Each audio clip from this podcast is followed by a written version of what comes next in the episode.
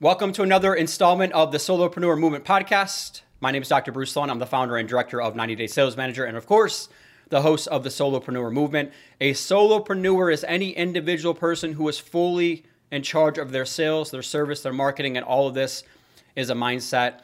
And this week, I want to focus on objection handling 101, right? We've all heard the fortune is always in the follow up.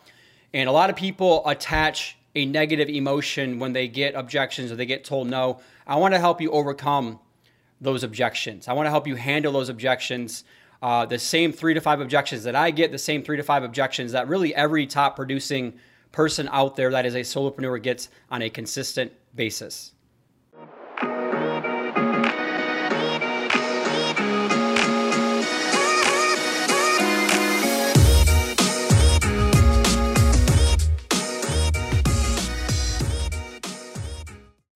What's going on, my friends? Today I want to talk about overcoming objections. And I start out by using that word overcoming because I have truly shifted my own mindset when it comes to that word overcoming. I actually call this handling objections, right? Because you're not going to always be able to overcome somebody's objection. However, you should always be able to handle the objections, right? Because every industry, whether you're in housing, banking, insurance, or financial services, you get the same three common objections in your industries, right? And so these are objections that you're consistently hearing at all times. Now, the way that I hear these objections, I actually celebrate these. I know this sounds crazy, but it means that I'm doing what I should be doing as a sales professional, as a business owner. I'm out there having the conversations that I should be having. And I'm out there having, um, hopefully, an influence on other people's buying decisions. And when it comes to this, then that's I call that a, like a performance moment, right? Every conversation when it comes to objections is really these are performance moments, right? People are going to push back. They're going to challenge you, and you have to be able or willing or confident to challenge them right back. And the way that I think about this is if you've ever been in a roller coaster before, what's the first thing that you do when you strap in the harness? You kind of you shake it, you test it, right? And so that's how I think about these objections. When other people give me an objection, like they're just testing me, right? They're making sure that uh, I'm talking to them, t- talking to them to the, for the right reasons, right? I'm giving them good sound advice. And so that's the mindset I want all of you to be in. Whenever you get an objection, it's like, okay, how can I handle this one, two, three objections uh, that I consistently get on a daily or weekly or monthly basis? Okay. Now, I call this my fight club. Whenever I've had that first meeting with somebody, they fit my filter as somebody I want to do business with right? Because I want you all to see yourself as a person of influence where you get to pick and choose who you want to do business with. So, number one, they fit your filter. Okay. Number two is they're a motivated buyer, meaning they're going to send business to somebody. They're going to do business with somebody at some point over the next three to six months. And then the third part of this is you have to have a deep conviction that you're just as good, if not better, than anybody else out there. Okay. When you answer yes to all three of those, then you should have a strong confidence to put that person in your fight club where you're fighting to earn the business. It is your duty, your obligation to fight to earn the business. Okay, so now we've got over the mindset part of it. Let's actually give you some different strategies and tactics uh, when it comes to overcoming, excuse me, handling objections, right? When it comes to these top three to five objections that I consistently get and the people that I coach consistently get, okay? Number one is a lot of times it does simply come down to rates, right? I coach people in commoditized industries. A commodity is simply a good or a service that is of value that is needed, but it becomes so saturated that the consumer and other people think they can get it from anybody. Therefore, they primarily compete on price. All right. So most of you are dealing with what are your prices, what are your rates, right? So I always shift from money or rates or price into investment right? I'm not going to be the cheapest, but I'm not going to be the most expensive. I don't like to reduce my rates. Uh, I like to increase the value. You almost always get what you pay for. And so that's the mindset I want all of you to be in, right? Because when you say I'm the cheapest, I'm the lowest rates, I'm willing to discount my services, you're doing a disservice to yourself, but you're also going to start attracting the wrong types of clients to you. You're going to attract the high maintenance people out there, okay? So, number one is shift from money or rates or price into yes, this is an investment. I'm very competitive um, when it comes to if all things are equal. I'm very competitive um, against the people that I that I um, are competing against, right? And so that's the mindset I want you to shift to when it comes to price or money is you have to increase the value, right? If I can do this for you and this for you, would that work? Okay. So that's the mindset I want all of you to have is is you have something incredibly valuable to offer other people. You just have to have that conviction that you're not allowed to reduce your prices when it comes to that. Okay. Number two is the timing, right? Like timing to me, I try to shift from timing. Is the timing right? Like people are trying to game the market, whatever that might be. And so my whole thought process around timing is the timing is never going to be perfect, right? And um, so I shift into momentum. We can have this conversation now and start to take momentum towards the solution to your problem, right? Money changes hands when problems are solved. The more problems you can solve, the more money you're going to make. I'm talking to you as a salesperson, okay? So when you're talking to the consumer or a referral partner, I always shift from the timing into momentum. So we can have this conversation now, or three months from now, or six months from now. Let's start to work towards that solution, right? Because the timing is never going to be perfect. If we can help you get, you know, maybe seven out of 10 things on your list of must haves versus nice to haves, would that be something that's interested or that you'd be interested in doing? Okay. Um, so I always shift to momentum when it comes to trying to game the market. Now, of course, guys, remember this when it comes to handling objections, is people want to do business with those they know, like, trust, and respect.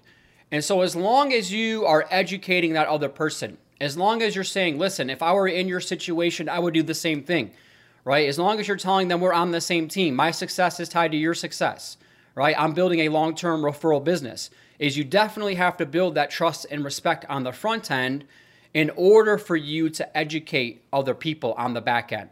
So, that's another big talking point or mindset thing for you all right. Um, number three is, hey, I'm just shopping. I'm just looking around right now, right? Like I'm, I'm shopping the competition.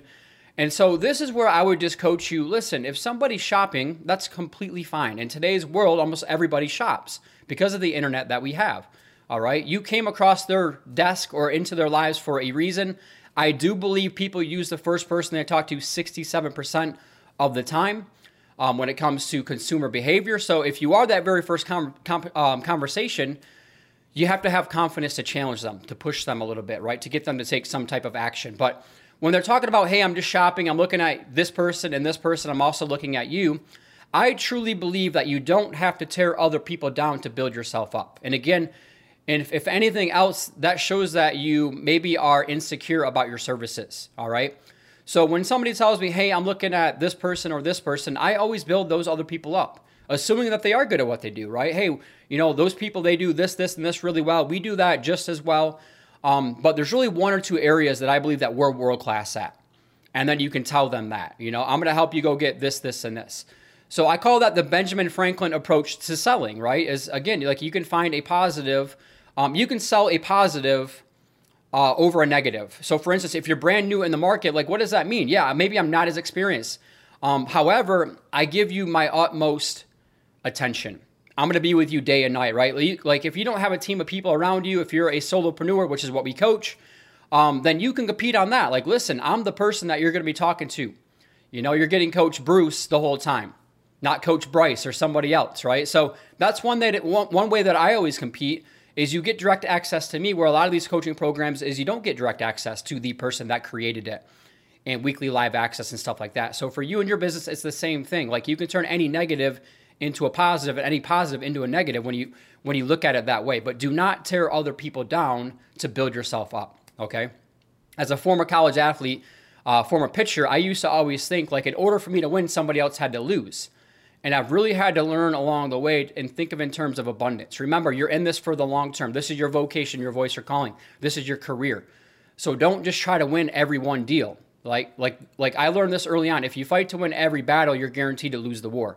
So when you're nickel and diming and you're dropping your rates and you're saying whatever it is and you're desperate, like other people can tell that.